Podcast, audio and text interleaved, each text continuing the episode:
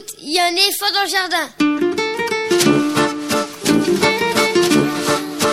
il y a un éléphant dans le jardin. Écoute, il y a un éléphant dans le jardin. Hein? Il y a un éléphant dans le jardin. Hein? Il y a un éléphant dans le jardin. Écoute, il y a un éléphant dans le jardin. Écoute, il y a un éléphant dans le jardin.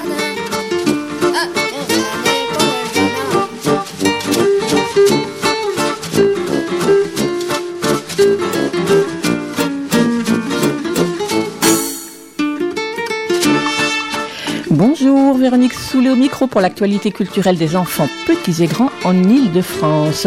Dernière émission de la saison avant la pause estivale, comme on dit. Tout au long des mois de juillet et août, nous vous proposerons néanmoins un programme de rediffusion aux heures habituelles de l'émission. Au programme d'aujourd'hui, cinéma, avec nos deux spécialistes, Anne-Sophie Lepicard et Camille Maréchal. Aujourd'hui, troisième volet du cycle Filmer l'enfance. Aujourd'hui avec Elsa Pharaon, directrice de casting enfants et adolescents pour le cinéma. Ce sera dans quelques instants. Parce que tous les lieux de spectacle ou de théâtre ne ferment pas dès le mois de juillet, nous irons à Vitry-sur-Seine, à Gare au Théâtre, où se déroule comme chaque année le festival Nous n'irons pas à Avignon, avec une importante programmation de spectacles, entre autres pour les enfants. Son directeur Mustapha Aouar nous présente cette 21e édition, ce sera vers 11h30. Auparavant, Gabriel Lucas et Augustine proposent comme chaque semaine leur chronique littéraire dans la cuisine d'Augustine et de Gabriel. Ce sera vers 11h20. Et puis enfin, Lionel Chenaille lit un extrait de littérature générale sur le thème de l'enfance. Et ce sera quelques minutes avant la fin. Et puis des infos sur les spectacles, les CD, les livres pour enfants qui viennent de paraître. Vous écoutez Aligre FM et nous sommes ensemble jusqu'à midi. C'est Gilles Brézard qui assure la mise en onde de l'émission. Un très grand merci à lui. L'adresse de la radio, c'est 42 rue de Montreuil dans le 11e. Le téléphone 01 40 24 29 29 et le site aligrefm.org pour retrouver tous les podcasts entre autres. Et puis nous vous rappelons que vous pouvez vous abonner au podcast de l'émission à partir de votre application habituelle de podcast installée sur votre smartphone ou votre tablette. Pas de revue de presse d'Estelle Laurentin, non, puisqu'elle est déjà partie en vacances, mais moi, j'ai quand même bien envie de faire écho à deux articles de presse parus cette semaine qui ont pas mal tourné sur les réseaux sociaux et qui nous intéressent bien ici. Le premier, paru dimanche dernier sur telerama.fr, signé par Julia Vergeli, et titré « Aujourd'hui, le manque d'éveil culturel et artistique des tout-petits est un fléau sanitaire ». C'est un entretien avec la psychanalyste Sophie Marinopoulos suite au rapport de celle-ci, remis début juin au ministère de la Culture sur les enfants et les écrans. Un sujet qui a fait beaucoup couler d'encre, de plus en plus, et certainement pas à tort. Nous avons déjà eu l'occasion d'évoquer ici les inquiétudes et les recommandations de Serge Tisseron, qui ne manque pas, dès qu'on lui en offre l'occasion, d'intervenir dans les médias. Sophie Marinopoulos va dans le même sens, voire plus loin, en parlant de malnutrition culturelle des enfants, c'est-à-dire ce qui entrave la relation, en particulier avec les adultes proches. On demande trop aux enfants, et dès le plus jeune âge, on oublie leurs besoins, on oublie qu'ils ont besoin de temps pour répéter les expériences, les rater, les recommencer. On oublie qu'ils ont besoin pour cela de la présence de l'adulte, de ses encouragements, de ses mots, bref, d'un dialogue. Aujourd'hui, les écrans, le smartphone en particulier, remplacent ces échanges. On colle un écran dans les mains des enfants pour qu'ils nous fichent la paix. Et ça marche, bien sûr, puisque les enfants sont hypnotisés par l'écran et en redemandent. Tout comme les adultes, d'ailleurs, qui ne lâchent pas leur téléphone. Et comme le dit Sophie Marinopoulos, s'ils sont là physiquement, les adultes ne sont pas là psychiquement. Et l'enfant doit déployer beaucoup trop d'énergie, voire de violence, pour attirer notre attention et entrer en relation avec nous.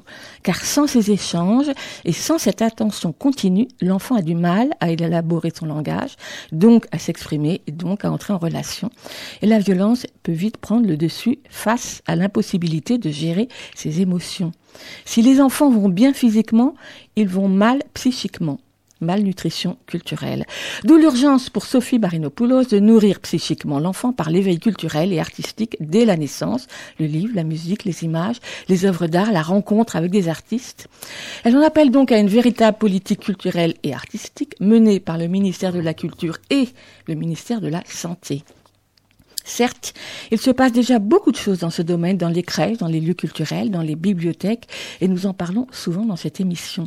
Mais il s'agit pour elle de le faire au niveau national et de façon concertée. Et elle va même à préconiser que cette notion de santé culturelle soit intégrée dans le carnet de santé, et qu'il faut aider les parents, bien sûr, à développer, à les aider à prendre en compte et à développer cette dimension culturelle, qui devrait donc être intégrée dans les missions des PMI, Centres de protection maternelle et infantile. Et il y a du boulot. Le rapport de Sophie Marinopoulos, qui s'intitule, j'ouvre les guillemets, « Une stratégie nationale pour la santé culturelle, promouvoir et pérenniser l'éveil culturel et artistique de l'enfant de la naissance à 3 ans dans son lien à son parent », est téléchargeable sur le site du ministère de la Culture. Nous mettrons le lien sur le site. Bon, j'avoue que je ne l'ai pas encore lu, il compte 160 pages, mais ce sera fait au cours de l'été et nous y reviendrons dès la rentrée.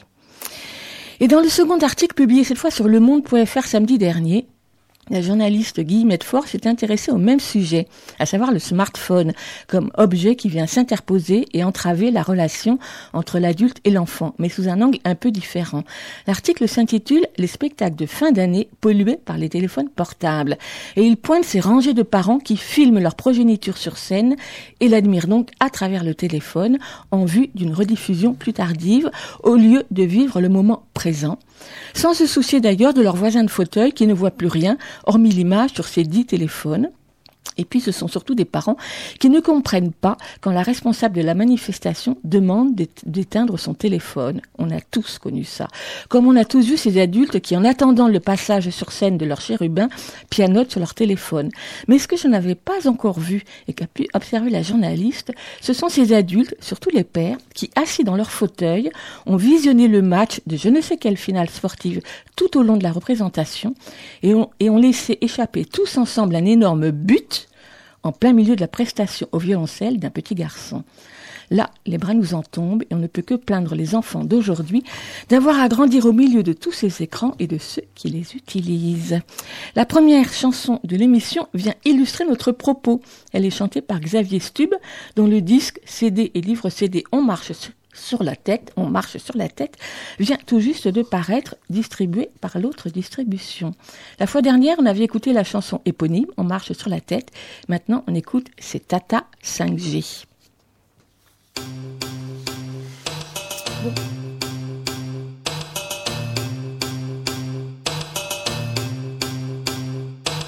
C'est Tata 5G qui est toujours connecté. C'est Tata 5G qui est toujours connectée. Elle peut avec un pouce et même sous la douche faire 10 textos minutes tout en se frottant la nuque. Quand elle va au resto, elle prend tout en photo. Quand elle a posté tout ça, c'est Tata qui mange froid. C'est Tata 5G qui est toujours connectée. C'est Tata 5G qui est toujours connecté. C'est Tata 5G qui est toujours connecté. C'est Tata 5G qui est toujours connecté. Quand elle va aux toilettes, il lui faut la tablette. C'est vrai qu'à 2 écrans, on occupe mieux le temps. Mais s'il se désactive, on voit Tata sportive. En fait, quand elle court un quart d'heure, c'est qu'elle a perdu son chargeur. C'est Tata 5G qui est toujours connectée. C'est Tata 5G qui est toujours connectée. C'est Tata 5G qui est toujours connectée. C'est Tata 5G qui est toujours connectée. Son portable à la plage, on le voit sur son bronzage. Son smartphone au concert, tu le repères, il est en l'air. Si tu veux lui parler, il faut te connecter. Si tu as un bisou, c'est en message, rien sur la joue. C'est Tata 5G qui est toujours connecté. C'est Tata 5G qui est toujours connecté. C'est Tata 5G connecté. C'est Tata 5G qui est toujours connecté.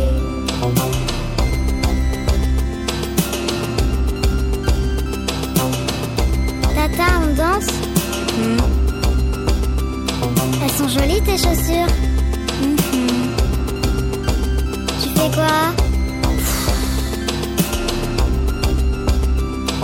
C'est pas vraiment marrant d'avoir autour de soi autant de gens présents, mais qui ne te voient pas.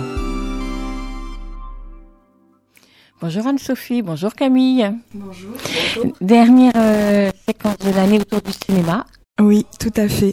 Donc pour notre troisième volet de notre série Filmer l'enfance, donc on a inauguré cette saison, on a invité Elsa Pharaon pour revenir un petit peu sur les étapes précédentes. Lors de notre dernière chronique, Nicolas Livecki, auteur d'un ouvrage passionnant sur l'enfant acteur, avait rappelé l'importance de la direction d'acteur, mais aussi de l'étape du casting, du temps, du soin qui apportent certains réalisateurs. Donc c'est dire le rôle fondamental de ce métier de l'ombre qui la direction de casting, un métier finalement assez méconnu. Et pour parler du casting enfant, nous recevons aujourd'hui donc Elsa Pharaon, une grande directrice de casting qui donc se consacre plus particulièrement à la recherche d'enfants et d'adolescents pour le cinéma français. Bonjour Elsa Pharaon. Bonjour. Et avant de vous donner la parole, on va entendre quelqu'un parler de vous. Bonsoir tout le monde, ça va plus trop bien là, mais... On a combien de temps déjà pour parler ? 2 minutes. Bon, déjà je vais remercier l'Académie des Césars de m'avoir sélectionné, parce que c'est déjà énorme. Et je vais remercier aussi déjà Emmanuelle Bercot de m'avoir choisi... pour son film. Et franchement, de tout ce que j'ai vécu jusqu'à maintenant, je crois que je lui dois beaucoup. Et ouais, ça va, ouais, mais c'est dur en fait parce que il y a trop d'émotions. Et je vais remercier aussi les producteurs parce que en fait, ils ont été beaucoup là avec moi et même sur le film, ils me disaient « Ouais, c'est bien ce que tu fais et tout ». Et ils m'encourageaient, et surtout François, Denis, les films du kiosque, franchement, c'est des producteurs que je kiffe. Et j'avais envie de les remercier. Après, j'ai tellement de gens à remercier aussi. Je dois remercier Elsa Pharaon de m'avoir repéré au lycée. Je dois aussi remercier... Mais attention, hein, quand je dis je dois, je le fais pas parce que je dois, c'est parce que j'ai envie. Hein. On vient d'entendre le discours de Rod Paradot, 16 ans, César du meilleur espoir masculin pour sa prestation dans La Tête haute, le film de Emmanuelle Bercot. Alors Rod Paradot qui vous remercie de l'avoir découvert, et on comprend bien à l'entendre qu'il ne s'agit pas d'un remerciement de convenance. C'était en 2016. La même année, vous receviez le prix de la meilleure direction de casting à Locarno, un prix qui couronne une carrière assez impressionnante puisque vous avez travaillé avec de très grands réalisateurs. Asghar Farhadi, Mia Hansen-Löw, Aki Kaurismäki, Christophe Honoré et plus récemment Justine Triet pour son film Sibylle, toujours en salle. Donc Elsa Pharaon, on voudrait vous poser comme première question, pourquoi le casting enfant ? Pourquoi vous êtes spécialisée aussi dans le travail avec les enfants? Est-ce que c'est un choix, une opportunité de découvrir de nouveaux visages, un champ d'exploration où les choses sont peut-être un peu moins verrouillées? Comment dire ? En fait, ma première expérience dans le cinéma, après un stage, ça a été de travailler pour Arnaud Desplechin sur le film « Comment je me suis disputée ». Et en fait, il m'a proposé de soit faire du repérage de décors, soit faire du casting enfant. Et il s'est avéré qu'en fait j'étais plus douée pour le casting enfant que pour le repérage de décors. Et je sais pas, c'est la collaboration avec ce grand réalisateur où j'ai été toute en contact direct en fait, sans être assistante ou stagiaire, où je me suis dit c'est absolument fabuleux.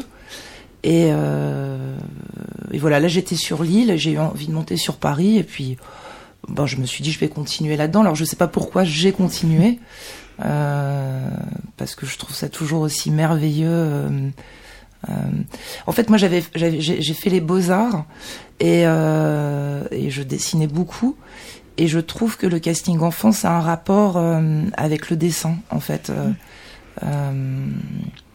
Voilà, il y a quelque chose de on lit un scénario, on écoute un réalisateur, puis d'un coup il y a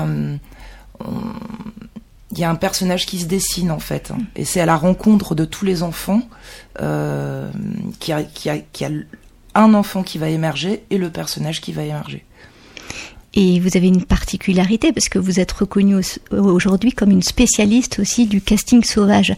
Alors concrètement, est-ce que vous pouvez nous expliquer qu'est-ce que c'est en fait le casting sauvage ? Oui, c'est un peu la même chose en fait. Mmh. C'est, disons que il y a certains personnages, il y a des personnages qui sont écrits et qui ne sont pas adaptés à des acteurs qui seraient connus en fait, ou qui seraient professionnels, parce qu'on leur demande...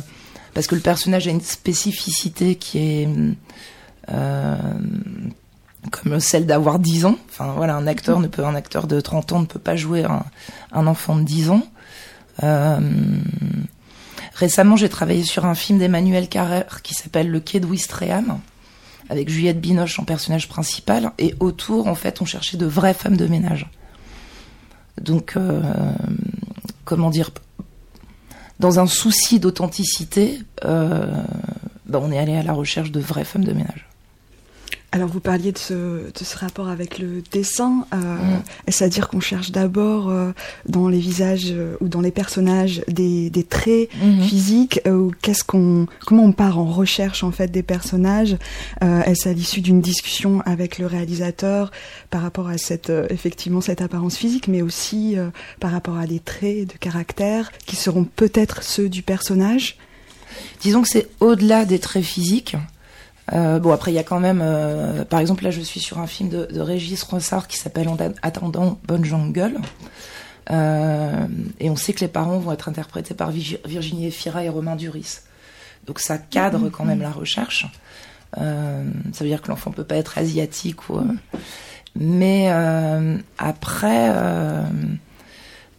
voilà, j'ai vu les films précédents de Régis, et puis aussi, il m'a beaucoup parlé des films qu'il avait aimés avec des enfants, et notamment L'Empire du Soleil avec Christian Bale. Et voilà, Christian Bale, il a un certain physique. Il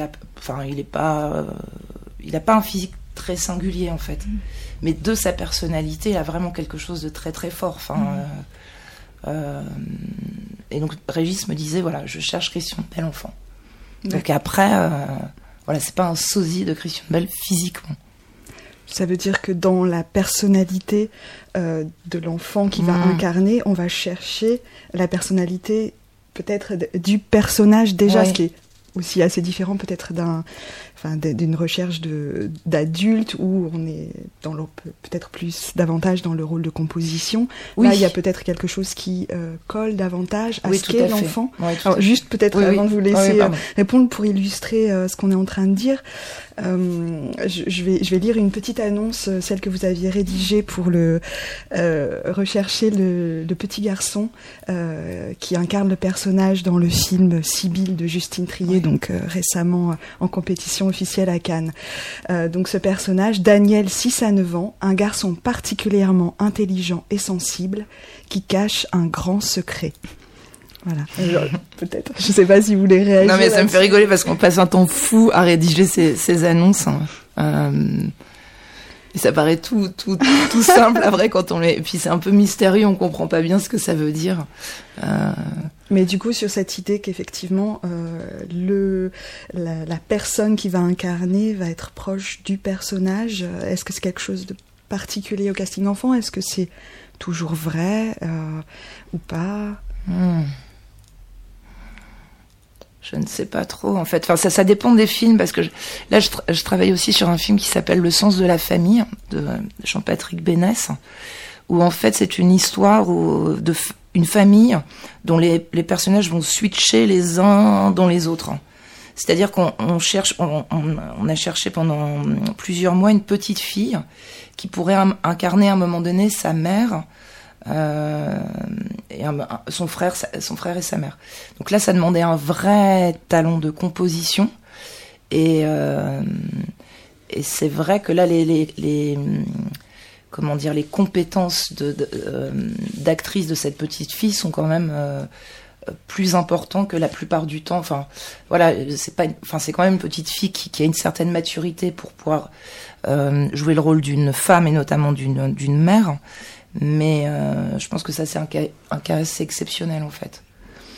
La plupart des enfants se rapprochent du personnage et plus encore, ils sont plus le personnage que le réalisateur avait imaginé, en fait. Donc souvent, c'est un choc pour le réalisateur de rencontrer l'enfant. Par exemple, Rod Paradot, Emmanuelle Bercot a mis... on a fait, je sais pas, des dizaines et des dizaines de rendez-vous avec lui, parce qu'il n'était pas le personnage qu'elle avait imaginé, il était différent, il était plus, et souvent ça se passe comme ça, en fait. C'est une personne qui va faire exploser ce qui a été écrit sur le scénario, en fait. Oui, parce qu'après le temps de l'annonce, de la recherche, vient le temps des rendez-vous et du casting, enfin des essais à proprement parler. Donc on va peut-être écouter un extrait justement des essais de Caroline Grande dans Les Malheurs de Sophie, le tout début en tout cas. T'es content ? Enfin, je sais pas, vérifie que c'est pour toi. Ce qui est pendant que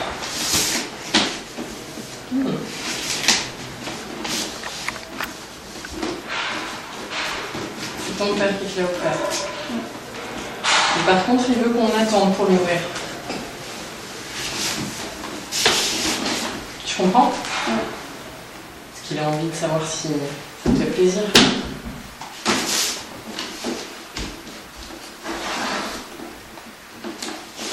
T'as entendu ? Oui. Ce que j'ai dit ?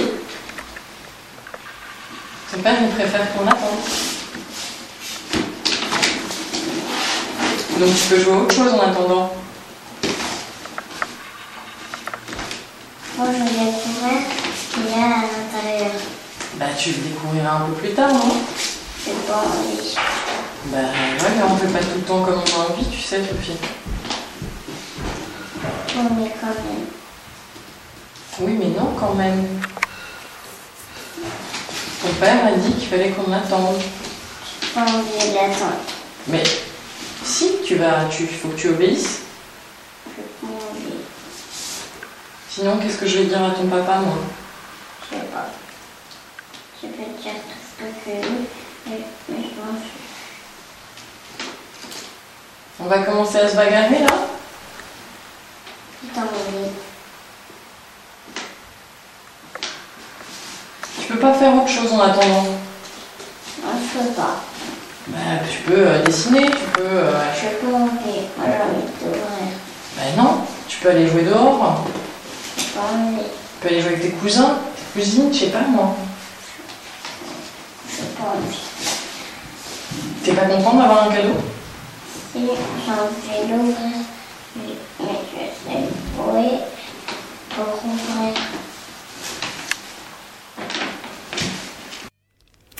Alors pour rappel, le film de Christophe Honoré, Les Malheurs de Sophie, c'est une adaptation de La Comtesse de Ségur. Donc dans ce film, les enfants sont très jeunes. Hein. Sophie, elle a 5-6 ans, oui. Je crois. Donc voilà, là vous avez choisi une mise en situation assez particulière. Est-ce que l'auditeur ne sait pas ? C'est que là, l'essai dure très longtemps. Sophie est avec sa boîte. Elle ne doit pas l'ouvrir, mais elle veut l'ouvrir, quoi, le cadeau de son père. Donc est-ce que vous pouvez nous raconter un peu ce que vous cherchiez là, ce que vous regardiez, cette mise en situation-là, précisément ? On cherchait de la résistance, en fait. Et Caroline Grande, c'est-à-dire qu'elle a... Les essais ont duré 45 minutes. Je n'arrivais plus à tenir la caméra. On n'en pouvait plus, en fait. Oui, là, ça dure 45 minutes. Ouais, vrai, ça dure 45 minutes avec sa boîte. Voilà. Et on la voit, elle est avec sa boîte, elle la lâche pas. Et c'est la seule qui est tenue aussi longtemps. Donc, à partir de là, on s'est dit, bon, bah, il n'y a pas photo. Oui, parce que pour un casting, j'imagine que il y a le jeu, il y a la personnalité de l'enfant, mais un tournage, c'est difficile. Donc, est-ce que à chaque fois, comme ça, vous éprouvez aussi la résistance de l'enfant, sa capacité à tenir ? C'est pour ça aussi qu'il y a beaucoup de rendez-vous, en fait, successifs. On regarde aussi si les parents vont suivre. parce que c'est éprouvant aussi pour le parent, en fait, d'avoir un enfant qui va tourner pendant 2 mois, c'est-à-dire qu'il va falloir le réceptionner tous les soirs avec une fatigue, une grande fatigue. Et puis ça va perturber un petit peu même l'organisation de la maison, en fait. C'est assez compliqué parce que ça veut dire que l'enfant va être au centre d'un tournage, va se retrouver à travailler au même niveau que les adultes. Donc quand il va rentrer à la maison, il va certainement être différent et perturber l'ordre. Et puis, oui, il faut des enfants qui soient extrêmement bien entourés. Parce que c'est vrai que si ça... c'est compliqué, quoi, avec le narcissisme. Et il faut que ça rentre. Faut qu'après l'enfant continue sa vie. Et alors, Les Malheurs de Sophie, ça a dû être un casting assez compliqué parce que non seulement les enfants sont très jeunes, mais en plus c'est un groupe d'enfants. Donc, on va entendre un autre extrait des essais avec cette fois toute la bande de petites filles. Je sais pas ce que ça va donner, cacophonique. Ce goûter est délicieux. Je te verse un petit rond marguerite. Merci, Madeleine, t'es gentille. Regardez ce que j'ai trouvé. T'as volé les pâtes de fruits de ta mère. Je ne l'ai pas volé, je me suis servi. Et t'as pris la boîte entière. Très bien, je garde pour moi parce que ça vous dégoûte. On n'a pas dit que ça nous dégoûtait, on te demande qui te les a donnés. J'ai pas envie de vous le dire. C'est des pâtes de fruits, t'en fais ce que tu veux. Tiens, un peu comme pour s'appeler. Moi, j'en veux bien. Vas-y. T'es gourmande. T'es trop gourmande. T'es trop gourmande.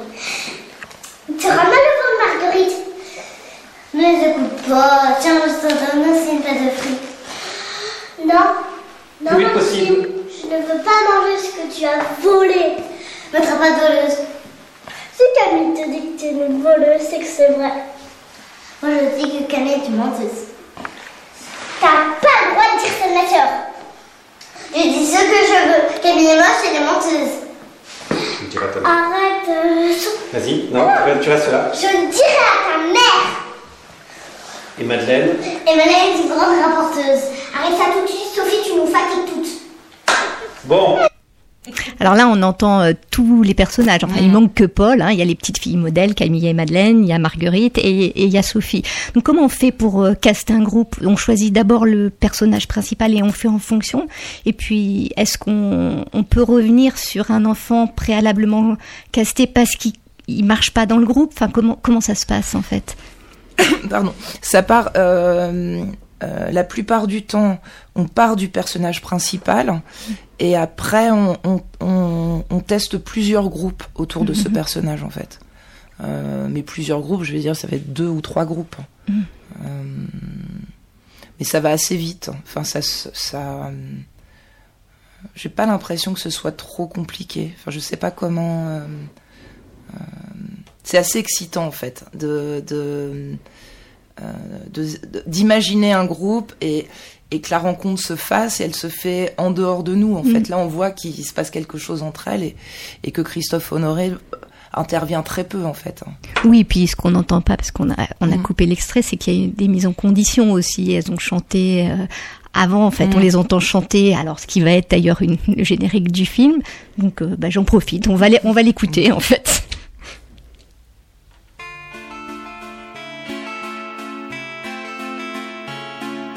Quand le tonnerre tonne, je crie plus fort que lui.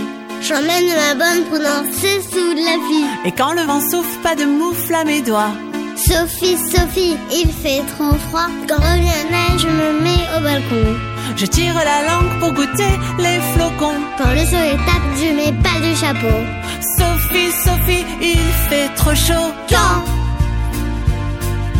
les malheurs tombent. Faire la bombe, la bombe, la bombe. Quand les malheurs tombent. Faire la bombe, la bombe, la bombe. Quand l'orage gronde, je garde pas la chambre. Et je fais des ronds dans le soir de décembre. La nuit me surprend, je chante dans le noir. Sophie, Sophie, il est trop tard. Quand mon cœur se serre, je me laisse pas aller. Je me laisse pas faire, j'essaie de pas pleurer. Je me roule par terre, je me salis un peu. Sophie, Sophie, c'est pas sérieux quand malheur et malheur tombent.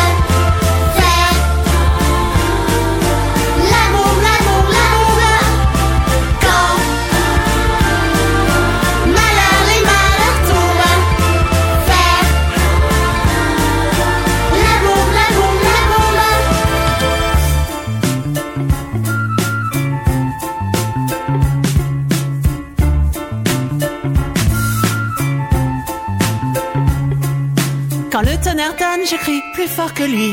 J'emmène la bonne pour danser sous la pluie. Et quand le vent souffle, pas de moufle à mes doigts. Sophie, Sophie, il fait trop froid. Quand malheur, les malheurs tombent. Vers la bombe, la bombe, la bombe. Quand malheur, les malheurs tombent. Vers la bombe, la bombe, la bombe.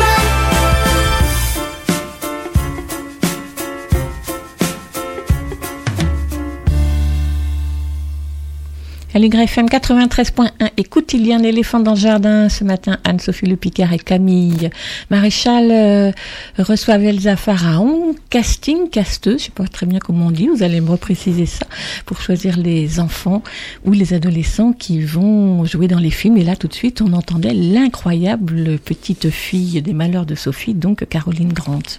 Alors après Les Malheurs de Sophie, on va s'intéresser à un autre film, une autre situation de jeu, avec le magnifique film d'Aki Kaurismäki, Le Havre, dont vous nous avez également envoyé quelques essais, et vous parliez tout à l'heure du moment de la rencontre que peuvent être ces essais de casting. Là, dans l'essai dont on va écouter un petit extrait, le comédien André Wilms, donc qui joue un des rôles principaux, est là pour donner la réplique. Et après peut-être avoir écouté ça, je vous demanderai en quoi c'était important qu'il soit là, et par rapport au duo, au binôme qu'il allait former ensuite avec le jeune comédien, donc Blondin Miguel. On va écouter tout de suite ce petit extrait. Est-ce que tu as déjà été en Afrique ? Non. T'as des parents encore là ? Non. Mais t'es né en France ? Oui. Mais et tes parents, ils viennent d'où ? De l'Afrique. Et ils t'ont jamais emmené là-bas. Et t'as pas envie d'y aller.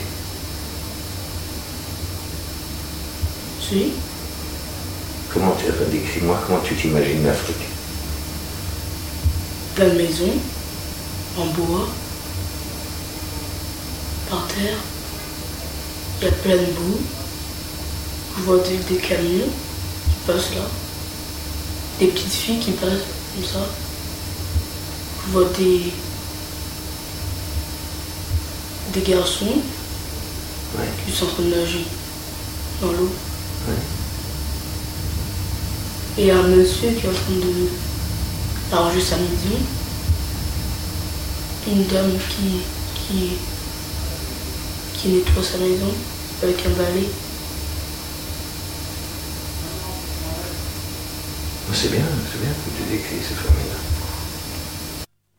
Alors juste une petite précision sur la qualité du son, puisqu'on est en essai casting, et donc j'imagine avec un son caméra, voilà, donc effectivement il faut un peu tendre l'oreille pour distinguer malgré tout la beauté de ce qui se passe entre deux, et là on n'a pas l'image évidemment, mais pour donner une idée à vous auditeurs, auditrices, le jeune comédien a vraiment un regard très habité, avec, comme ça on devine, une capacité à se projeter dans un imaginaire. Alors est-ce que vous pouvez nous en dire davantage sur ce moment qui du coup n'est pas un moment, n'est pas une scène du film, mais un pur moment de rencontre et d'échange entre deux personnes ?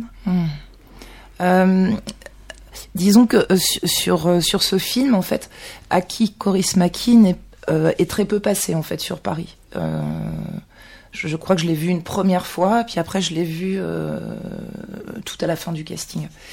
Et donc il était important en fait que le comédien André Wilms, qui allait jouer l'autre protagoniste du film, qu'il puisse y avoir une rencontre entre les deux. On avait aussi besoin du ressenti d'André, et les instructions d'Aki Kaurismäki, c'était juste de filmer la rencontre en fait, de les mettre tous les deux dans le cadre et de voir ce que ça pouvait donner. Et j'ai un souvenir, d'une très grande émotion en fait à cette rencontre. Et ce que je peux dire de Blondin, c'est qu'il c'est vraiment un enfant avec il est poétique en fait, comme les films d'Aki Kaurismäki le sont. Et Enfin, il me fait un peu penser à Buster Keaton, ou c'est un Jean-Pierre Léo noir. Enfin, c'est. Oui, c'est ça. C'est. Enfin, il est. Quelque part, il n'y a que à le mettre dans le cadre pour qu'il se passe quelque chose. Et il s'est aussi prêté à ce type de jeu très particulier, présent dans les films de Kaurismäki, avec comme ça une parole très intelligible, très posée, donc il donne le change au comédien André Wilms. Et donc là, quand on regarde ou même quand on entend cet échange, on a l'impression de sentir un peu l'évidence. Est-ce que cette évidence, elle vous apparaît à vous ? Est-ce que parfois est-ce que vous la partagez avec le réalisateur ou est-ce que vous restez en retrait pour qu'elle lui apparaisse à lui ? Comment ça se passe ? Est-ce que parfois vous n'êtes pas forcément d'accord avec le choix des réalisateurs, mais que, je sais pas, comment vous vous placez par rapport à... Comment dire ? Disons que moi, par rapport à l'évidence... elle m'apparaît bien avant, en fait. Elle m'apparaît dès que je croise l'enfant pour la première fois. Après, c'est pas forcément intelligible. Je peux pas l'expliquer au réalisateur. Et même si je fais un premier essai, peut-être que dans le premier essai, ça ne va pas se voir. Mais je ne dis pas au réalisateur, il faut que tu vois tel enfant, il est super, je dis pas. Je présente généralement les enfants, enfin je fais quand même une sélection, je les présente par ordre chronologique. Et si par exemple, comme ça s'est passé dernièrement, on est encore en train de travailler dessus, je présente un enfant et que les conditions sonores sont tellement mauvaises, parce qu'on était dans une salle avec une verrière et il pleuvait à verse, on n'entend pas du tout l'enfant, et que le réalisateur me dit... non, il ne me fait rien. Enfin, là, je me permets quand même de dire, peut-être on peut le revoir.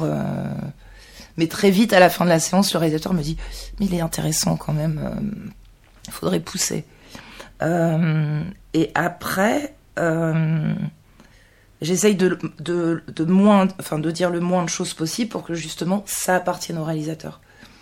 Parce que c'est pas mon film, c'est pas moi qui vais diriger l'enfant, il faut que ce soit un coup de cœur du réalisateur. Et mais j'ai travaillé avec une actrice qui a fait un film qui s'appelle Sarah Souko, et elle rigolait parce qu'elle me disait, Elsa, en fait, je sais quand t'aimes bien un enfant, c'est quand tu dis rien. Donc du coup, en fait, je me fais prendre à mon propre jeu. Donc... mais généralement, quand on arrive au niveau des essais, cette émotion, elle est tellement palpable, elle prend tellement toute la pièce que, s'il n'y avait pas une si tout le monde la ressentait pas, ce serait vraiment bizarre, quoi. On serait faudrait que le réalisateur change de directrice de casting. Alors, vous avez aussi travaillé sur des films qu'on imagine comme ça assez difficiles en termes de casting enfant. Je pense à Police, le film de Mai Wen, qui est une plongée dans le quotidien de la brigade de protection des mineurs. Donc on va entendre un extrait aussi d'un casting, c'est celui de la petite Manon Levana qui dans le film est victime d'inceste. Donc on écoute un extrait du casting, des essais. Alors pourquoi t'es venue me voir ? J'ai vu un loup. Tu as vu un loup ? Et c'était où ? Dans la forêt. Et t'étais toute seule ? Non, avec maman, mais maman est partie. Ta maman, elle a eu peur, alors elle est partie ? Oui. Et qu'est-ce qui s'est passé alors quand t'as vu le loup ? Bah, il m'a mordu. T'as mordu ? Les bras, les jambes, les oreilles. Les oreilles ? Et c'est tout ? Non. Il t'a mordu autre part alors ? Oui. Et ça t'a fait mal ? Oui. Et c'était où alors ? Je veux pas dire un mot. Tu veux pas me dire où c'était ? Pourquoi tu veux pas me dire le mot ? Parce que c'est un mot que t'aimes pas dire. Oui. Donc moi, il faut que je devine le mot. Oui. Ou tu peux me le dire ? Tout bas alors. Tu me le dis tout bas alors. Vas-y. D'accord. Alors Elsa, qu'est-ce que vous cherchiez là, à ce moment-là, Par rapport au scénario, vous savez que c'est un film qui va être difficile. Comment vous travaillez, enfin, qu'est-ce que vous recherchez comme type d'enfant et avec cette mise en situation-là ? Ça, c'était les premiers rendez-vous, en fait. Et c'est là où Malone, enfin, il y a un fossé entre Malone et les autres petites filles qu'on a rencontrées. C'était une improvisation en leur disant « Tu vas dans la forêt, tu croises un loup ». En se disant c'était un début pour aller à ce que racontait le film. Et en fait, la plupart des petites filles, quasiment toutes, en fait, soit ne voulaient pas faire l'improvisation, soit dès qu'on leur racontait « tu vas dans la forêt, tu vois un loup », les larmes commençaient à monter, enfin, c'était impossible. Et Malone, c'est vrai qu'elle montre dans cette improvisation une capacité à rentrer dans la fiction, en fait, et sur ce film, l'idée c'est de travailler avec des enfants qui forts en fait et qui n'avaient pas qu'on n'allait pas abîmer avec ces histoires et qui étaient capables de comprendre qu'en jouant ces rôles, ils allaient défendre en fait les personnages en fait et d'autres enfants à qui ça était arrivé,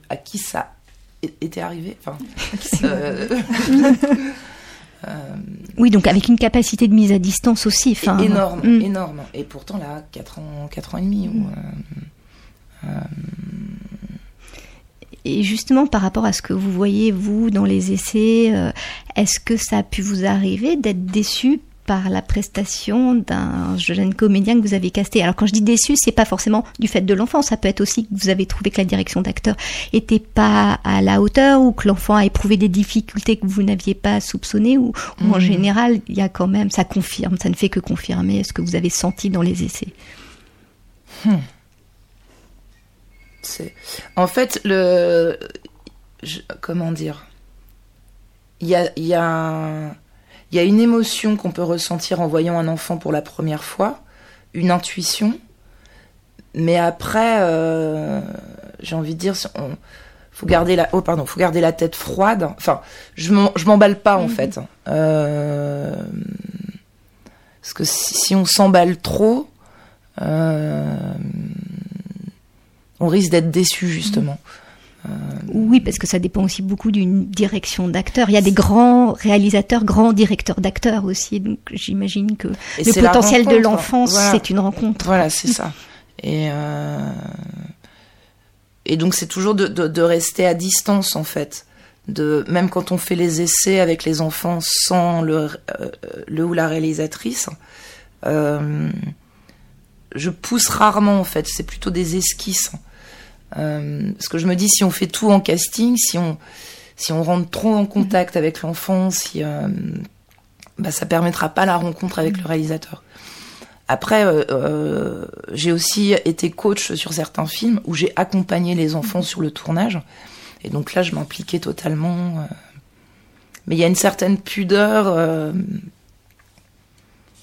à pas trop rentrer en contact avec les enfants.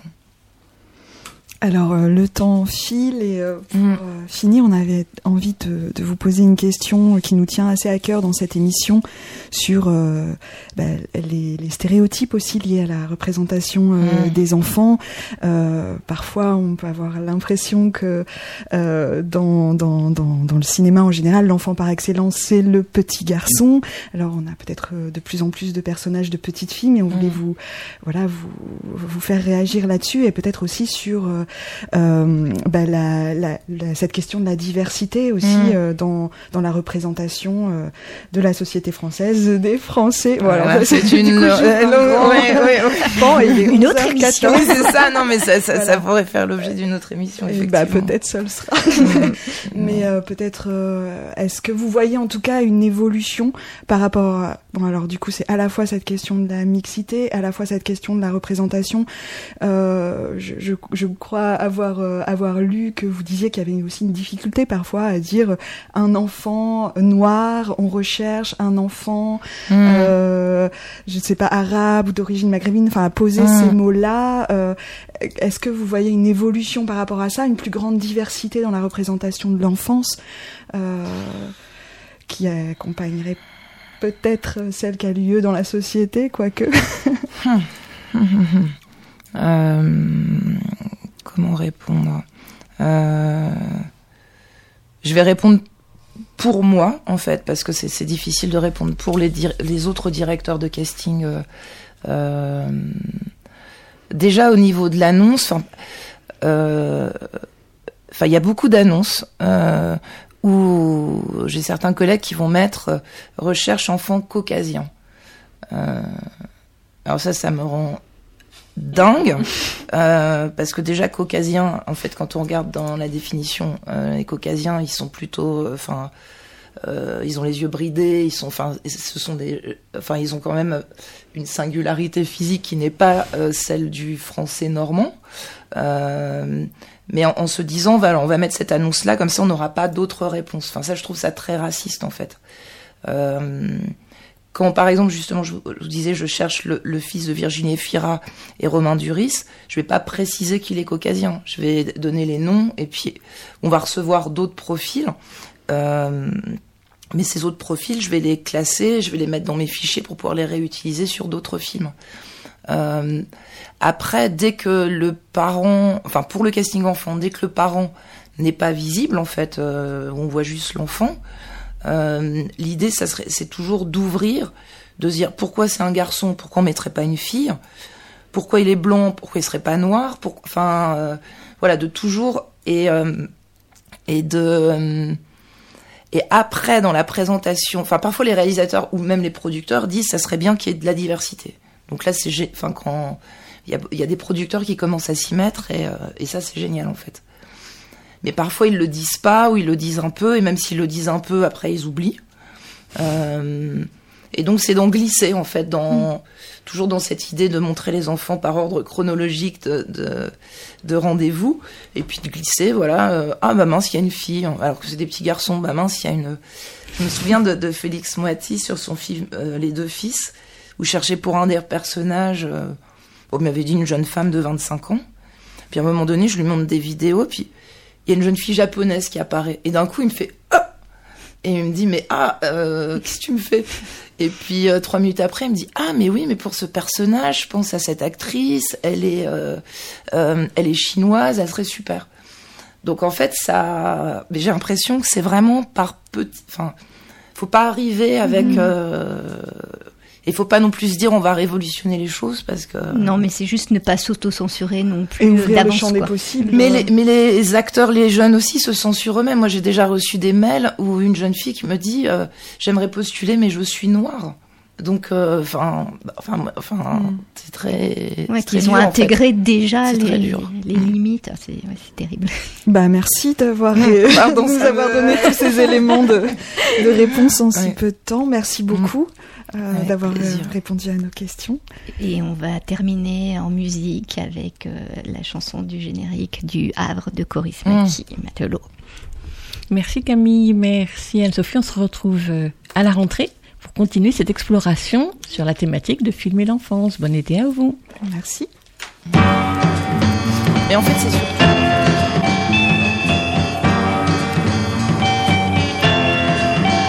There's a longing that burns you. You have to return to the only life you'll ever know. The sound of the swaying, the hornpipes are playing.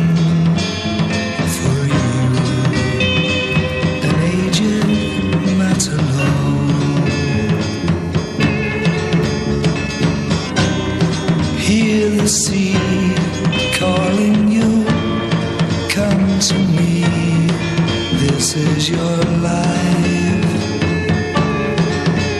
your home. Love the sea and you will always be.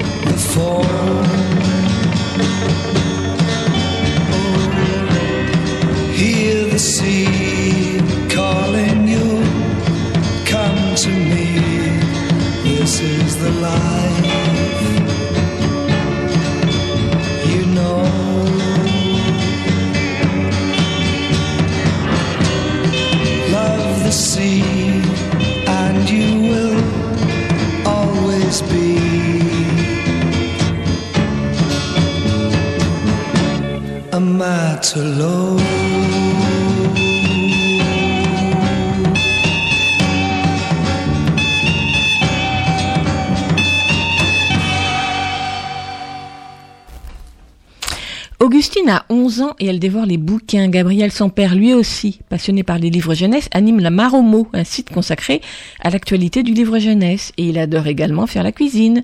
Et c'est d'ailleurs dans la cuisine qu'Augustine et Gabriel aiment se retrouver pour parler de leur lecture et nous en faire profiter. Voici donc dans la cuisine d'Augustine et de Gabriel une chronique mitonnée pendant la préparation du dîner.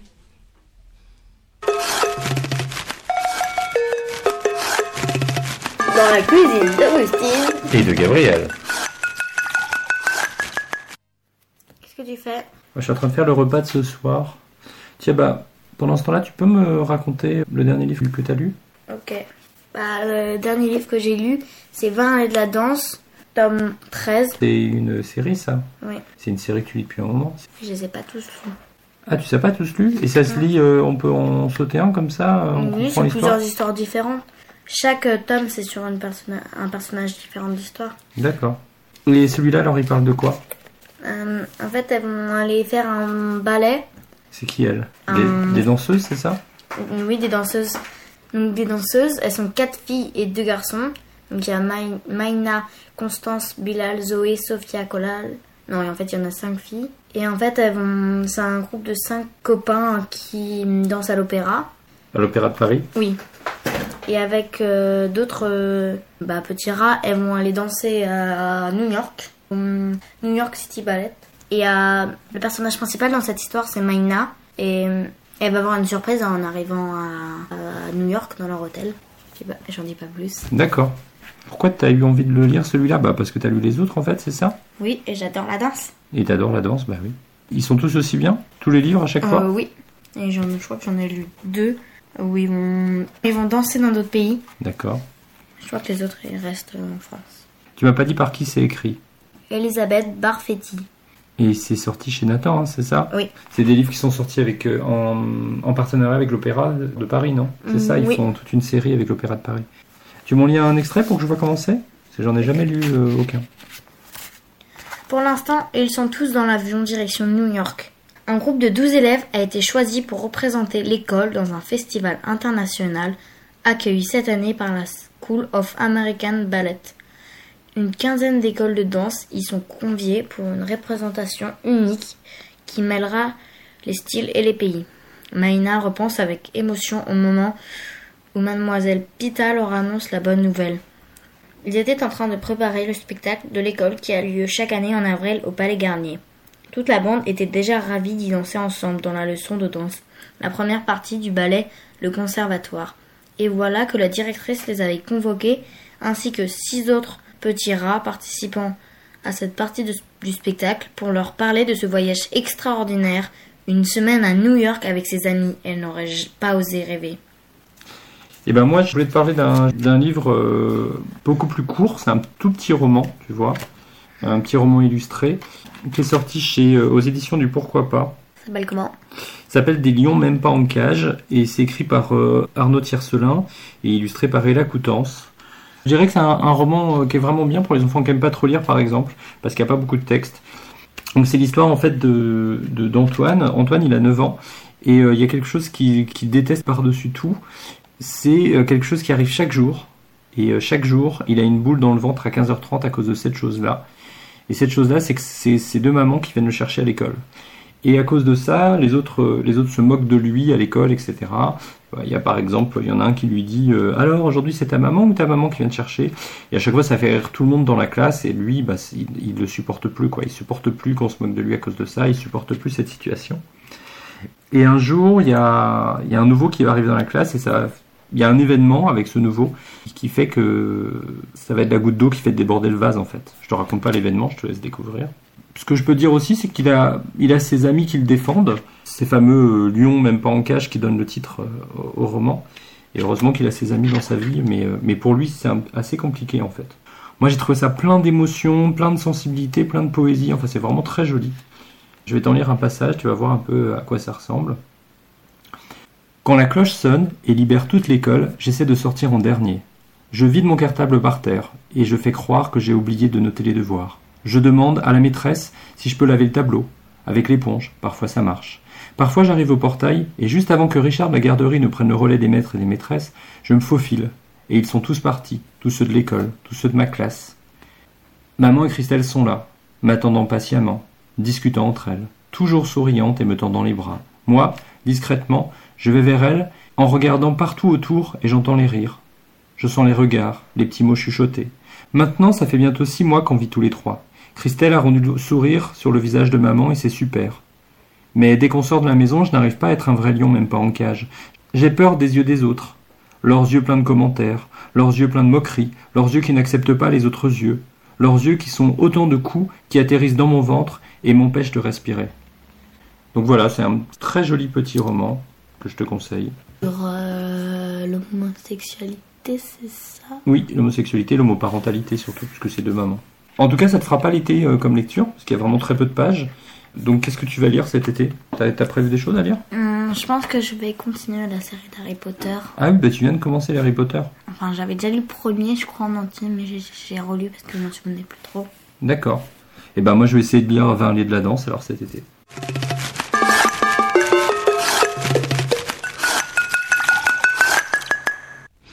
Augustine a présenté 20 allées de la danse, tome 13, Le rêve américain d'Elisabeth Barfetti. C'est édité chez Nathan, paru en 2019, 160 pages, 11 €. Gabriel a présenté Des lions même pas en cage d'Arnaud Tiercelin, illustré par Ella Coutance, aux éditions du Pourquoi pas dans la collection Faire Société, paru en 2018. Il fait 32 pages et coûte 6,50 €. Un grand merci à Augustine et Gabriel pour tous ces conseils de lecture au fil des émissions. Bon été à tous les deux. Et bonne lecture pour préparer les chroniques de la rentrée. Et pour faire suite à la présentation de Des lions même pas en cage, je vous signale la toute récente publication de la Mare aux Mots, le site internet animé donc par Gabriel Lucas, consacré à la littérature de jeunesse. Plouf, c'est le titre de la publication, éditée sous format PDF, à télécharger ou à feuilleter en ligne gratuitement sur le site. Plouf, c'est un supplément thématique au travail quotidien de sélection de livres présenté sur le site de la Mare aux Mots. Après un premier numéro de Plouf sur les livres antisexistes publié l'année passée, cette fois-ci l'équipe de la Mare aux Mots a recensé une centaine de livres, albums, romans, documentaires, bandes dessinées et même quelques films ou séries avec des personnages LGBTQI+, autrement dit lesbiens, gays, bisexuels, transgenres, queer, intersexes et plus. Dans son édito, Gabriel précise que l'objectif de cette sélection est bien de lutter contre l'homophobie et la transphobie en tentant de banaliser les sujets LGBTQI+, en tout cas de les rendre visibles, mais aussi d'offrir aux familles concernées de près ou de loin la possibilité de trouver des livres avec des personnages auxquels s'identifier. Pas toujours facile de trouver des livres sur de tels sujets, ceci étant rarement répertorié tel quel en France, ce qui est d'ailleurs moins le cas dans les bibliothèques ou librairies américaines ou nordiques, par exemple, où on trouve des rayons intitulés homosexualité ou afro-américain, par exemple. Si les personnages LGBTQI+, sont sous-représentés dans les livres pour enfants, ce que déplore Cordélia, booktubeuse spécialisée sur les questions queer et féministes, interviewée au début de la brochure, faut-il encore que les livres qui les mettent en scène ne le fassent pas de façon caricaturale ou simpliste, ce qui est facilement le cas dès qu'un auteur adopte une démarche volontariste au détriment du récit ou de l'écriture, comme on a pu le voir et on continue de le voir sur des sujets tels que l'antisexisme. C'est pourquoi pour l'équipe de la Mare aux Mots, il s'est bien agi d'établir une sélection et non pas de lister tous les livres qui abordent de près ou de loin le sujet. Pour chaque livre, il y a une présentation, quelques lignes de l'histoire qui laissent apparaître quels sont les héros et donc la problématique abordée. Du côté des albums cités, la diversité des familles, y compris homoparentale, est un thème régulièrement abordé, parfois de fond, parfois de façon sous-jacente ou encore laissée à l'interprétation des lecteurs. Tous les albums cités sont bien sûr disponibles à la vente, sauf un seul, Marius, de Latifa Alaoui M, illustré par Stéphane Poulain, paru en 2001 aux éditions de l'Atelier du Poisson Soluble et qu'on trouve donc seulement en bibliothèque.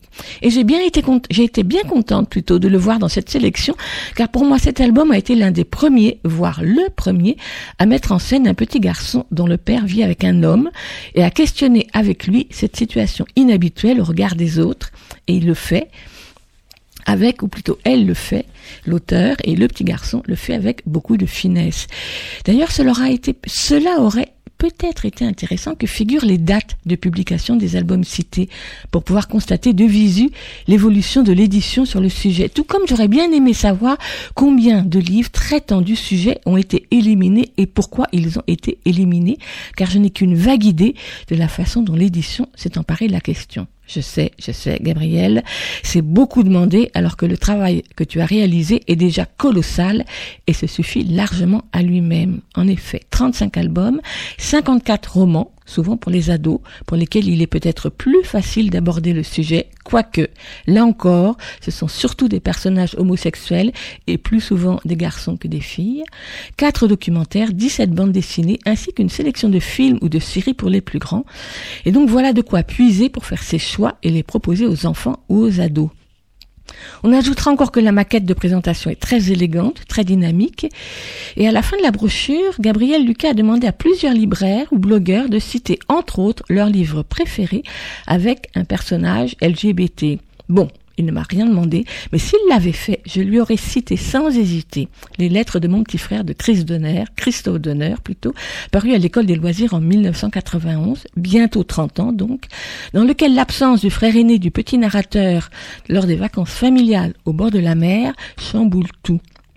Un grand silence entoure la raison de cette absence, à savoir les parents qui ont refusé à leur fils de venir avec son amoureux, ce que le petit garçon, a bien du mal à comprendre. Ce roman tout en pudeur, sur l'évocation de l'homosexualité, pourtant jamais nommée, destiné à des enfants de l'école primaire, a suscité nombre de polémiques en son temps, mais aussi remporté des prix bien mérités, et je vous le recommande chaudement. Un grand bravo donc à Gabriel Lucas et à l'équipe de la Mare aux Mots pour cet engagement à parler de sujets qui fâchent.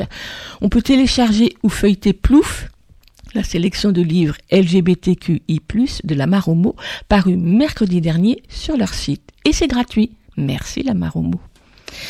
Et maintenant, on écoute un extrait de L'Ébène de coton, ou la vie de Charlie Patton, un bluesman du Delta, de Cyril Maggi et ses acolytes musiciens, une histoire en chanson parue tout récemment sous forme de livre CD chez le label Dans la Forêt, et dont je vous ai déjà dit tout le bien que j'en pense. La chanson s'intitule Mon nom est Charlie, c'est celle qui introduit le disque.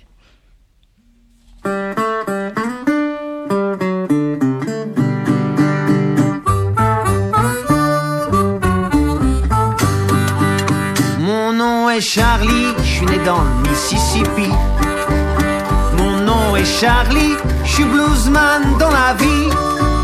Mon nom est Charlie, Charlie Patton, je suis né dans les champs de coton. Charlie Patton, comme disent les anglophones.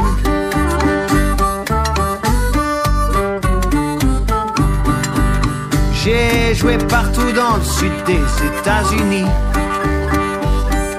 Toujours dans le sud, mon meilleur ennemi. Je vais te raconter en chanson la vie de Charlie Patton. Charlie Patton, deep pop, ça web, ça sonne.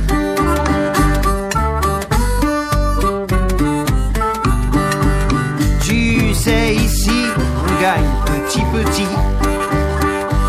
Tu sais, ici, les blancs ne sont pas très gentils. Les bedaines jusqu'au dernier, nous mangerons sous poil coton. L'espoir nous abandonne.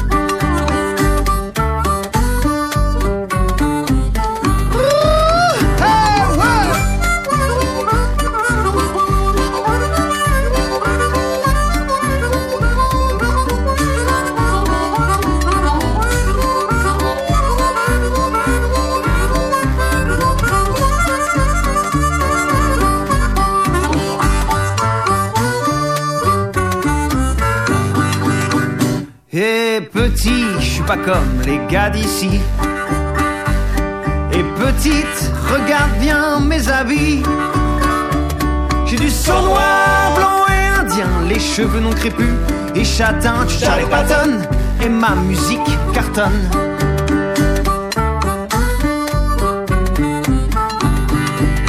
Mon nom est Charlie, je suis né dans le Mississippi. Mon nom est Charlie, je fais du blues dans la vie. Mon nom est Charlie, Charlie Patton. Je mourrai dans les champs de coton. Charlie Patton rimera toujours avec coton. Charlie Patton rimera toujours avec coton. Charlie Patton rimera toujours avec coton.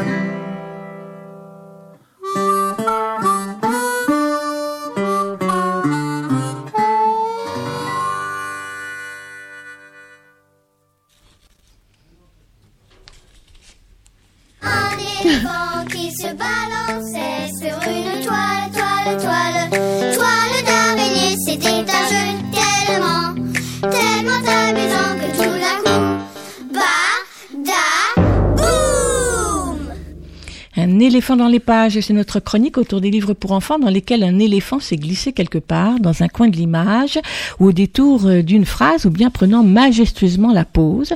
Et comme ils sont nombreux, bien sûr, nous avons le choix et nous choisissons ceux qui nous ont particulièrement plu. Le plus petit des éléphants au monde, Alvin Tresselt et Milton Glaser, paru tout récemment aux éditions Saltimbanque, est en fait un grand classique américain paru la première fois en 1959 aux États-Unis, réédité cette année par un éditeur américain et donc acheté et traduit par les éditions Saltimbanque. Et c'est tant mieux, car cet album est à la fois drôle, sensible, autant par le sujet qu'il aborde que par la façon dont il est rendu en images. Un tout petit éléphant, pas plus grand qu'un chat, et donc moqué par ses congénères, décide de quitter la jungle pour aller en ville trouver une maison où il sera bien accueilli. Et justement, il est recueilli par un petit garçon qui rêvait d'avoir un éléphant de la taille d'un chat. Mais pas sa mère. Le petit garçon a beau essayer de déguiser son éléphant en chat pour le faire accepter par sa mère, le stratagème ne fonctionne pas et la mère conduira l'éléphant au cirque voisin où là, il sera finalement bien accepté.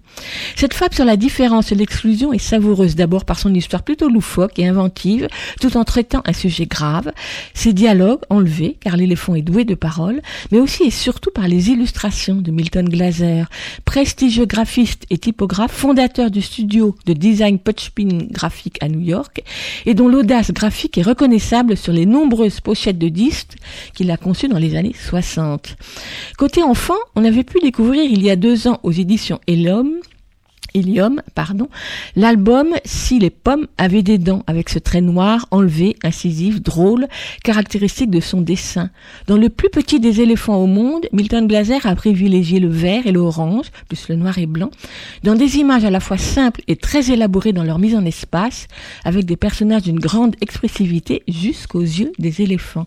Quant aux pages de garde, avec la déclinaison du petit éléphant, tour à tour vert ou orange, et ses 3 poils sur le haut du crâne, qui se contorsionne dans toutes les poses possibles, c'est une sacrée mise en appétit pour donner envie de lire l'album. Bienheureuse réédition, caractéristique de son époque de conception, mais qui a conservé toute sa force et son originalité créative. C'est donc le plus petit des éléphants au monde, d'Alvin Tresselt et Milton Glaser, traduit de l'américain par Nadja Belhadj, édité par Saltimbanque en mai dernier. Il coûte 14 €, il est à lire à partir de 4 ou 5 ans.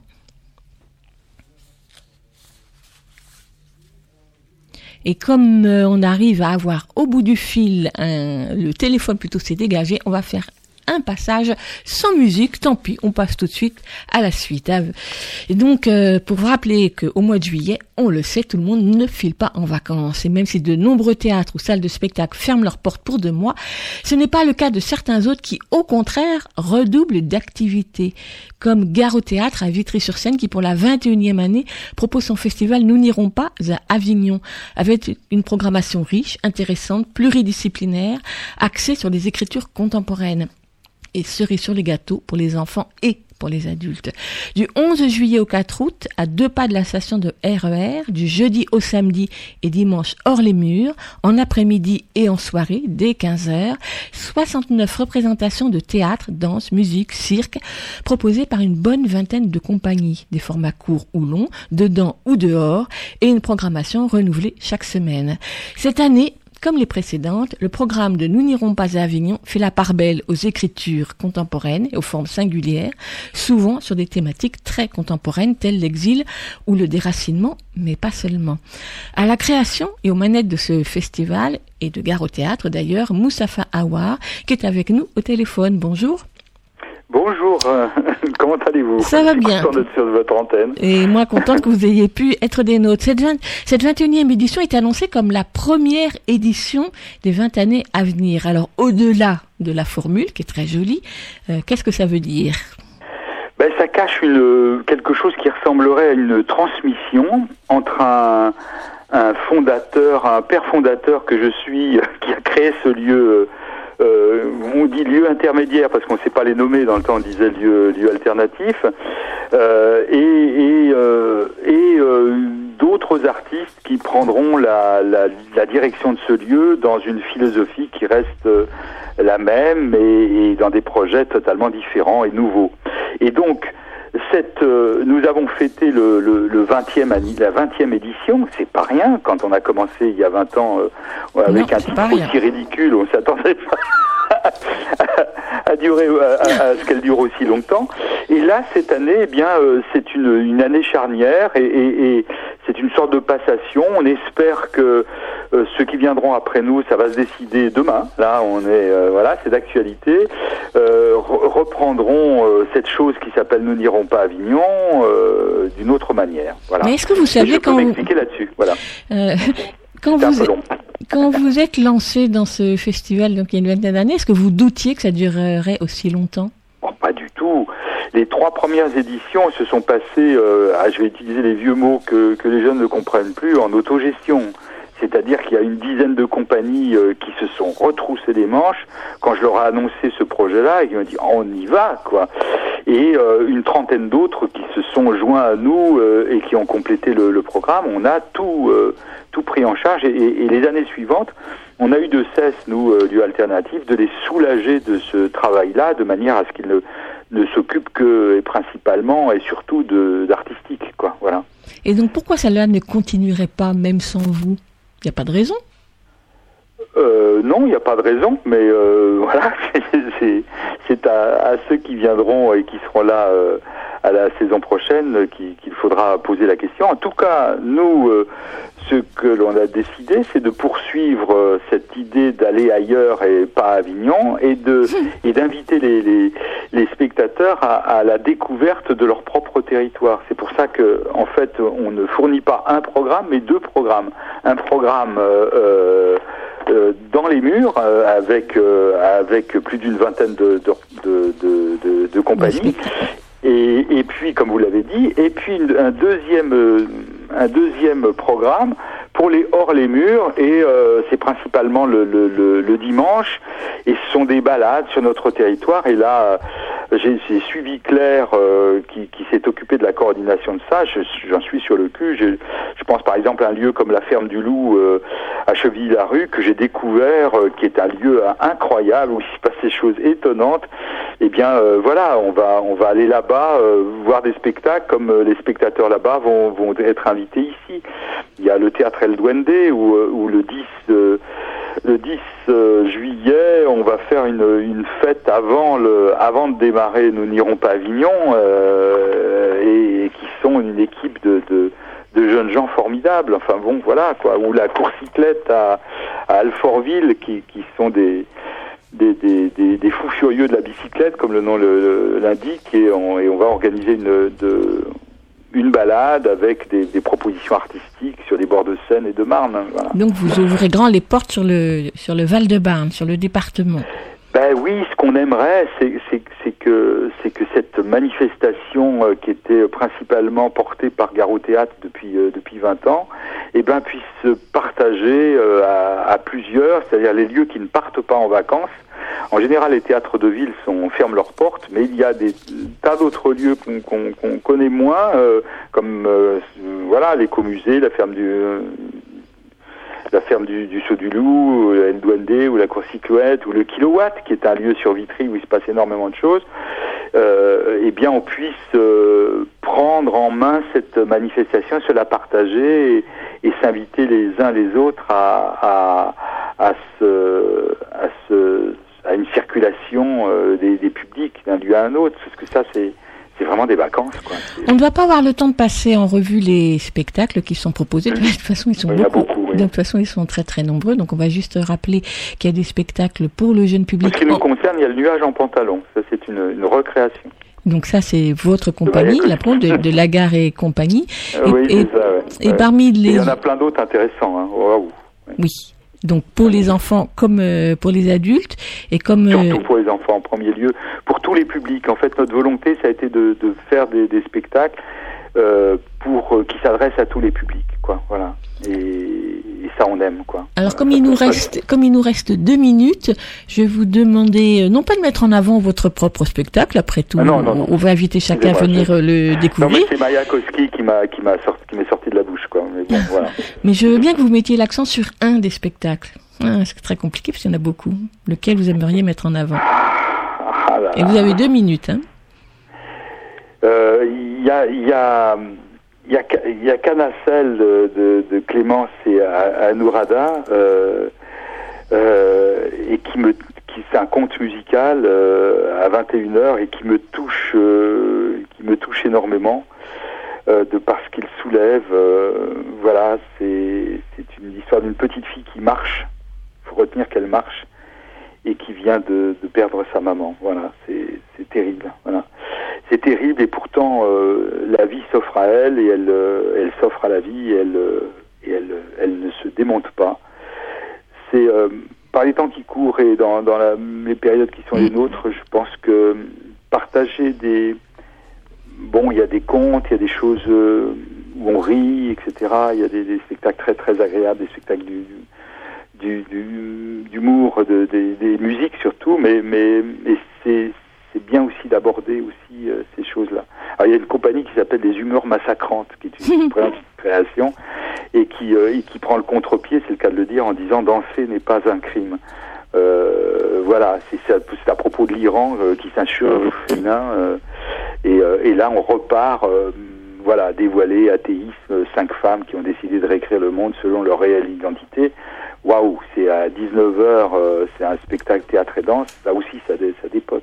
Non, il y a de vraies propositions très singulières comme on aime. Merci beaucoup Mustapha Aouar. Donc on va rappeler que le festival se décline à partir du 11 juillet sur 3 semaines, si je ne me trompe pas. Et surtout, du 11 au 4 août, oui. Et que chaque semaine, le programme est renouvelé, comme il est renouvelé d'heure en heure. Donc le mieux, c'est d'aller voir sur le site quels sont les différents horaires des spectacles, en sachant donc que les tarifs s'étalent de 6€ à 13€ avec des passes pour plusieurs spectacles. Donc, Gare au Théâtre, c'est à Vitry, c'est à 2 pas de Paris. Il suffit de prendre le RER et en plus, Gare au Théâtre. De Paris, hein. Exactement. Et puis, donc, Gare au Théâtre. Du métro de la station Porte de Vanves. Hein. Voilà. Merci. Voilà. Merci. Merci beaucoup et bon festival. Merci à tous. Au revoir. Et bel été.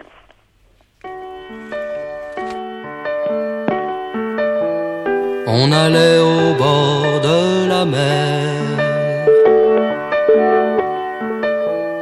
avec mon père, ma sœur, ma mère.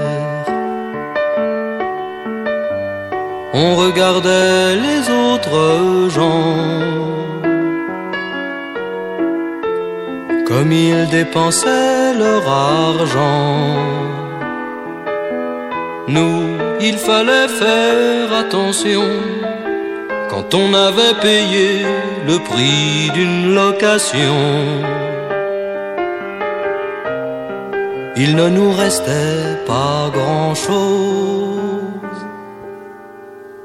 alors on regardait les bateaux, on suçait des glaces à l'eau, les palaces, les restaurants, on ne faisait que passer devant et on regardait les bateaux.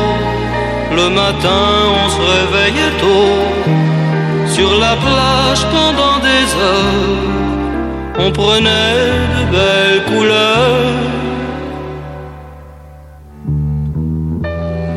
On allait au bord de la mer avec mon père, ma soeur, ma mère. Et quand les vagues étaient tranquilles, on passait la journée aux îles. Sauf quand on pouvait déjà plus, alors on regardait les bateaux, on suçait des glaces à l'eau, on avait le cœur un peu gros, mais c'était quand même beau.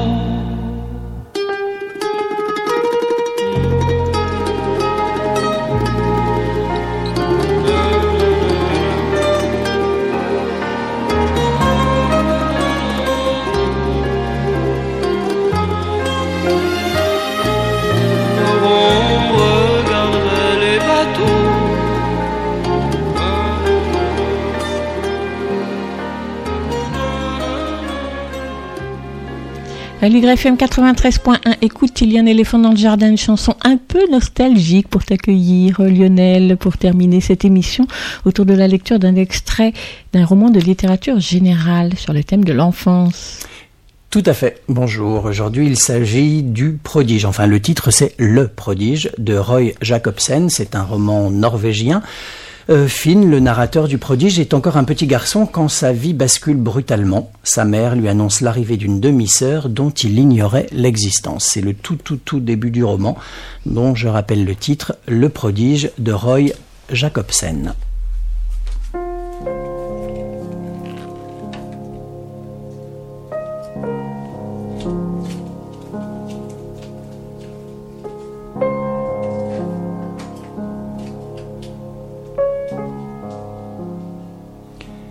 Tout a commencé quand maman et moi, on s'est mis à rafraîchir l'appartement. C'est-à-dire que je peignais le bas du mur, et c'était dur d'ailleurs, puisque j'étais d'assez petite taille, tandis qu'elle était perchée sur une chaise de cuisine et se concentrait sur ce qu'il y avait juste au-dessous du plafond. À ce train-là, ça allait nous prendre plusieurs mois pour finir un seul mur. Un soir, Madame Siversen est venue, elle a contemplé notre ouvrage, puis elle a croisé les bras sur sa poitrine volumineuse. « T'as pas pensé à essayer la tapisserie, Gerd ?»« La tapisserie ?»« Oui, viens voir. » On a suivi Madame Siversen, qui habitait de l'autre côté du couloir. Je n'étais jamais allé chez elle, alors que nous logions en face depuis des années, et Can Berit, une fille de mon âge qui était dans la classe parallèle à la mienne, vivait là aussi, avec ses petites sœurs, des jumelles de 6 ans dont les noms surgissaient chaque fois que maman voulait me faire la leçon. Reidoun et Mona, elles... C'était un vrai refrain. Sinon, elle invoquait aussi Anne Berit, qui, d'après Madame Siversen, préférait rester à la maison où elle trouvait son lit et ses repas, plutôt que de descendre dans la rue. Là où se fabriquait la vie, avec son stock immense de planches de coffrage, de briques et de tuiles entassées entre les immeubles. Et puis, plus bas encore, dans les terrains couverts d'herbe, avec des souches, des troncs, des ruisseaux, des buissons touffus et des chemins invisibles. Là où on pouvait faire des feux avec du carton goudronné, des restes de bitume et des bouts de bois. Là où on pouvait construire des cabanes à un étage, pour lesquelles des combats épiques étaient livrés par les grands et les invincibles. Des édifices qui pouvaient être rasés avant que l'on ait eu le temps de dire ouf, et qui seraient rebâtis le lendemain, mais jamais par ceux qui les avaient détruits. Ceux qui construisent et ceux qui détruisent ne sont jamais les mêmes. Je le sais bien, parce que moi, j'étais un bâtisseur, même si j'étais petit. Et j'ai versé plus d'une larme en retrouvant nos châteaux en ruine. On parlait de représailles, de vengeances terribles. Mais les vandales n'avaient rien à perdre, sauf leur bonne humeur et leur grand sourire. Et l'on trouvait déjà la trace d'une division entre ceux qui ont quelque chose à perdre et ceux qui n'ont jamais eu l'intention de posséder des trucs et qui ne l'auront jamais. Ce monde-là n'avait rien à offrir à Anne Berrite et ses sœurs. Elles ne bâtissaient rien, ni ne détruisaient rien. J'avais d'ailleurs l'impression qu'elles passaient la journée à manger à la table de la cuisine. Sur les murs du salon de la famille Siversen, nous avons vu pour la première fois le papier peint à motif de grandes fleurs qui, au cours des années 60, devait transformer les foyers ouvriers norvégiens en jungle tropicale miniature. Au milieu des lianes, les frêles étagères en teck et à astucieux supports en cuivre, et le canapé d'angle marron et beige aux rayures blanches, éclairé par des petites ampoules invisibles montées sous les étagères comme autant d'étoiles étincelantes. J'ai vu cet air rêveur et frais dans le regard de maman, cet enthousiasme de gamine qui ne durait pas plus de 3 ou 4 secondes avant de céder le pas à sa timidité naturelle, laquelle allait finir par s'exprimer par une de ces phrases terre à terre. « Non, nous, on n'a pas les moyens. Nous, on ne peut pas se le permettre. » Ou encore « Ce n'est pas pour nous. » Et ainsi de suite. À cette époque, il y avait bien des choses qui n'étaient pas pour nous, c'est-à-dire maman et moi, car elle travaillait seulement à mi-temps au magasin de chaussures de Waterland, afin de pouvoir être à la maison quand je rentrais de l'école. Et puis, elle ne se voyait pas avoir les moyens d'envoyer le gamin en vacances, ce qu'elle disait à chaque fois que le printemps approchait, comme si j'avais envie qu'on m'envoie quelque part. Moi, je voulais rester à la maison avec maman, même pendant l'été. Il y avait plein de gens dans la cité qui ne bougeaient pas, même si certains prétendaient que si, ou affirmaient qu'ils n'avaient pas envie de partir en vacances.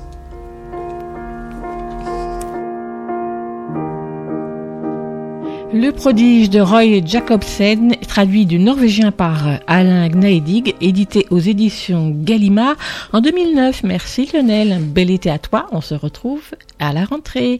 Et on termine cette émission après avoir dit un grand merci à Jules Brézard pour toutes ses émissions au fil des mois, par une chanson de vacances, bien évidemment, c'est Rikiki, le groupe Rikiki qu'on a déjà présenté sur cette antenne. Son disque est sorti la semaine dernière, il s'intitule Les Vacances, au moins ça le mérite d'être clair. C'est distribué par l'autre distribution, 16 chansons pour évoquer les vacances de façon un peu rock. Et la chanson qu'on écoute, c'est « C'est quoi ton maillot ?»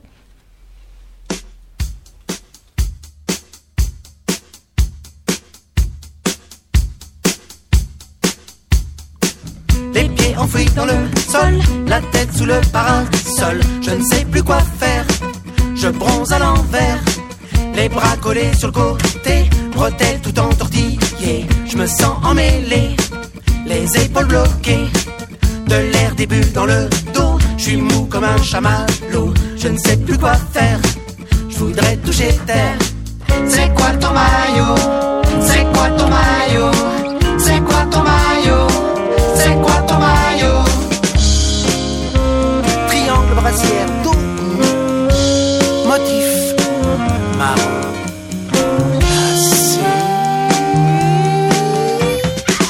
Deux pieds ancrés sur la planche, le grand écart si ça te branche. Je suis super looké, je suis super bonnet. Abdos, gainage, m'y connais. Je te montre les exos parfaits. Matière infrarouge qui brille quand je bouge. Moi les UV je m'y connais, j'ai le bronzage parfait. Il va être midi sur les 93.1, nous laissons la place à Cause Commune et vous retrouvez Aligre FM en fin de journée. Bonne journée. À plus, à la prochaine. À plus, à la prochaine. À plus, à la prochaine. À plus, à la prochaine. À plus, à la prochaine.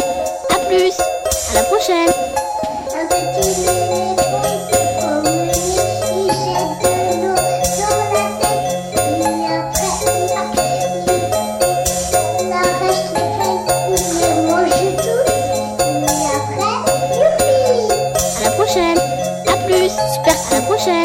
à plus, à la prochaine, à plus,